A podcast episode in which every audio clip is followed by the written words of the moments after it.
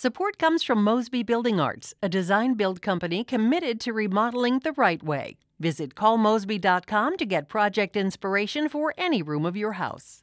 It's Friday, June sixteenth, twenty twenty-three, and this is The Gateway from Saint Louis Public Radio. I'm Rod Milam, sitting in for Wayne Pratt today. Coming up later on in the podcast, each year a group of young members of the Cherokee tribes gets on bicycles to retrace the steps of their ancestors who were forced to march the Trail of Tears. Just to remember where we came from and that we are still here. It's just, um, just seeing how resilient our Cherokee ancestors were. The group is currently traveling through southern Missouri, and we'll hear from three of them coming up again later on in the podcast. But first, the news. Arch City Defenders is suing the owner of a South Saint Louis apartment complex for bulk filing evictions. Fountains Apartment Homes is also accused of not notifying residents that it is the new owner of the rundown Fountains at Carondelet Complex, formerly known as Southwest Crossing. Arch City says there have been thirty-six eviction judgments at the apartments since the company took over in February. The lawsuit alleges no employees have been in the leasing office since last month, and the space is boarded up. Arch City says it follows a trend in the region of apartments changing to out-of-state corporate investor ownership that moves to evict residents. The court is being asked to decide if the company is allowed to collect rent and whether it can evict residents without following state law. Arch City also says the company should be ordered to stop forcing tenants from their homes. The Saint Louis Development Corporation has finished awarding four point five million dollars in federal coronavirus relief funds to small businesses in Saint Louis. Saint Louis Public Radio's Jeremy Goodwin reports. The grants support businesses operating in seventy-two of the seventy-nine different neighborhoods in Saint Louis. More than three-quarters of grant recipients are in areas that the federal government says have not received enough investment historically. Saint Louis Development Corporation made special efforts to make sure business owners without a lot of experience applying for grants were able to request funds, according to President and C E O Neil Richardson. It was a pivotal moment for us as we were hiring the neighborhood managers, that they were actually out in the community knocking on doors of businesses to say, these funds are available and this is how you complete the application. nine hundred Saint Louis small businesses received five thousand dollars each. I'm Jeremy Goodwin, Saint Louis Public Radio.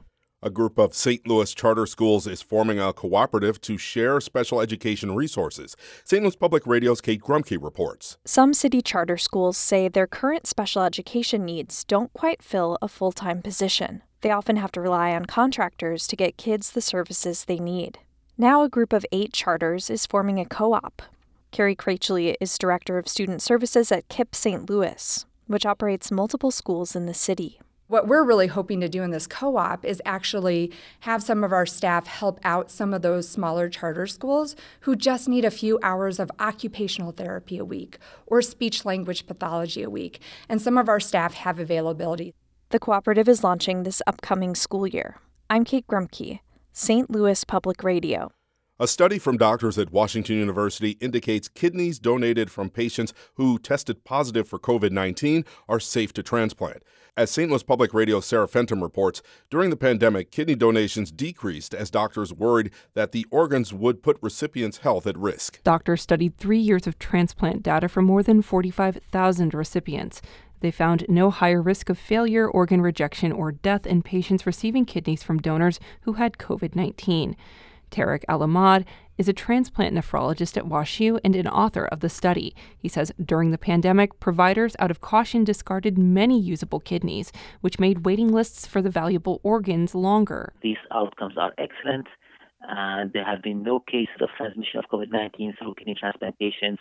So hopefully, more providers and more patients would accept these organs. Alamad says doctors in recent months have been discarding fewer usable kidneys as they learn more about how the virus affects organs. I'm Sarah Fenton, Saint Louis Public Radio. North Saint Louis County communities will celebrate Juneteenth together this year with five days of Black Joy. Now, the festivities will include trivia nights, concerts, and movie showings this weekend throughout North County municipalities. Saint Louis County Chairwoman Shalonda Webb helped plan the events, and she says she hopes they will highlight inclusion within the Black community. And our community has been breathing deep for hundreds of years. And so that five days of Black Joy is just to reinvigorate us, to let us know that we are just as valuable as anybody else, and we are here to work together to do that. Elected officials also say they hope to address problems like food insecurity together from now on.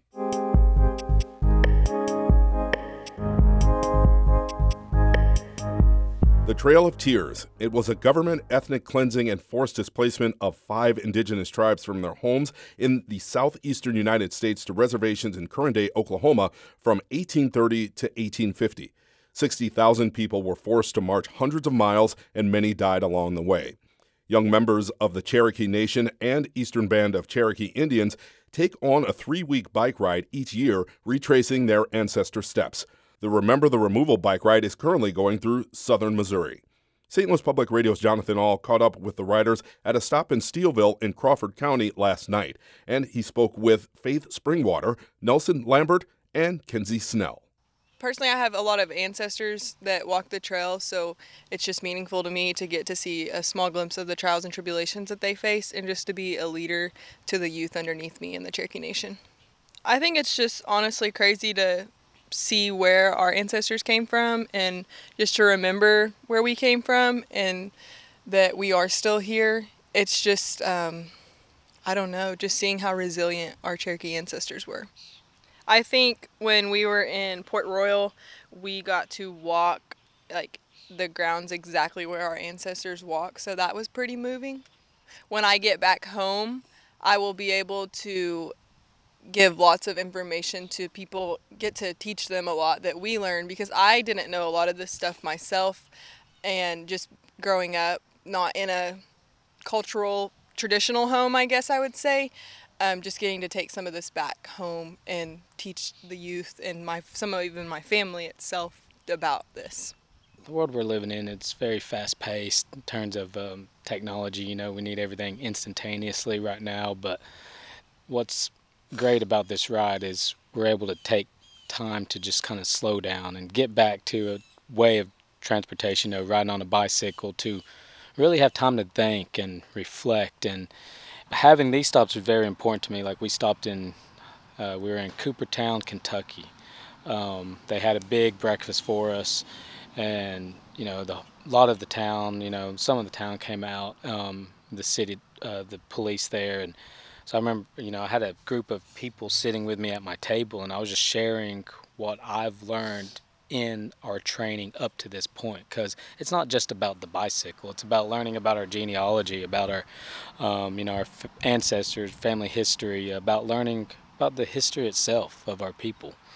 So being able to share that was a really, really cool time for me, and they listened intently, and I appreciated that. It's been very emotional, and it's definitely been very challenging, not just physically, it's been very challenging mentally as well. But as far as history and culture, we've just learned so much, and being able to go to places that you've read about in books and we were taught during our training has been very cool. It's like putting a face to a name, kind of, so that's been very emotional for sure. Blythe Ferry was definitely my favorite place and the most emotional for me, because the first time I went there, I didn't have my genealogy to where I knew exactly what family members had been there or like what names on the monument were related to me. So for me going this time and having that list and being able to say like, oh my gosh, like I had so many people that passed through here and here and here was pretty emotional for me. Just having that, like seeing how much I've learned and feeling how much more connected I am now. There was a guy there that let us ride his pontoon across the river, like kind of symbolic for our ancestors being ferried across. So I thought that was pretty cool too. It's one of those things that a lot of people will say, the Trail of Tears isn't my history. So like that's why we weren't, that's why we didn't learn about it in school. But it is, it's everybody's history, whether you're Cherokee, Choctaw, or no, not Native at all, because it's American history. So I think that's why it's important that more people should talk about it. And I seriously remember reading a paragraph about it in school, and that was it. It was like one paragraph, and I was like, oh, that's bad. Like, why are we not talking about that? Even as a fifth grader, I understood that it needed to be talked about more. That was Remember the Removal bike riders Kenzie Snell, Nelson Lambert, and Faith Springwater. They spoke with Saint Louis Public Radio's Jonathan All, and that piece was edited by Brian Moline. Saint Louis Public Radio is a listener-supported service of the University of Missouri-Saint Louis, and our music today was provided by Ryan McNeely of Adult Fur. I'm Rod Milam, sitting in for Wayne Pratt, and this is The Gateway.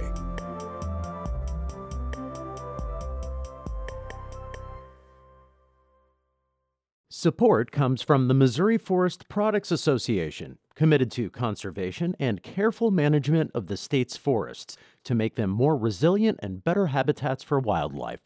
choose wood dot com